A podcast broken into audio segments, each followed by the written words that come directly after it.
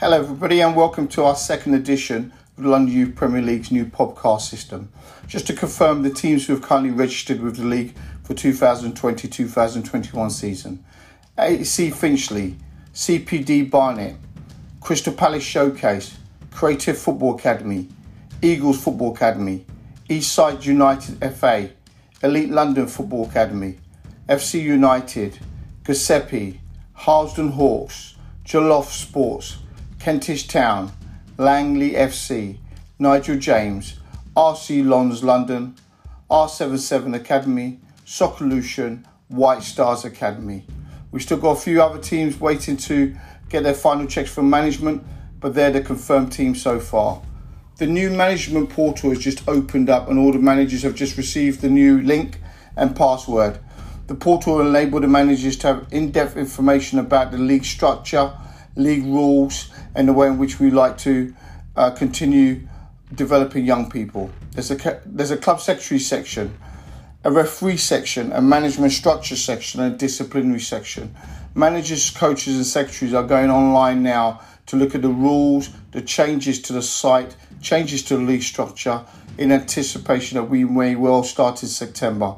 The latest news from the FA they've started to allow some uh, small group uh, work uh, in grassroots football.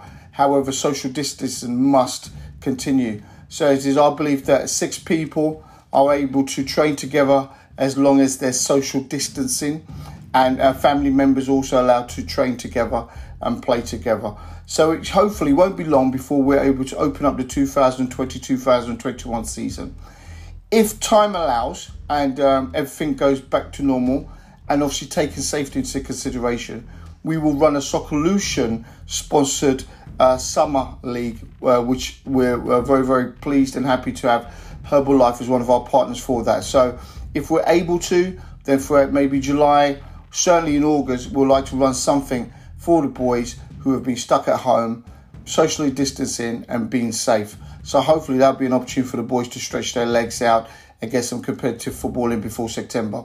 If we're unable to do that, then we are proposing to continue planning as if September is going to be our start date and then move the start date as we go along if government advice advises against that.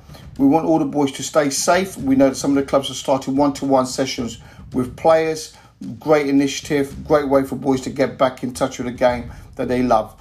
And once again, we realised that last week the Premier League announced that the Premier League football will be back on, and we're really, really pleased to also have that because also encourages it's an encouraging sign and encourages the boys to uh, look at their heroes and start practicing even harder for what's going to be an amazing season.